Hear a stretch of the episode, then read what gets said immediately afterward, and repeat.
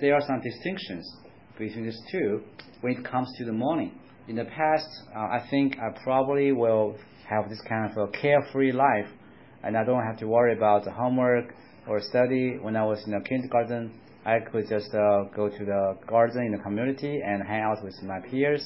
We can play some games or share some toys with each other.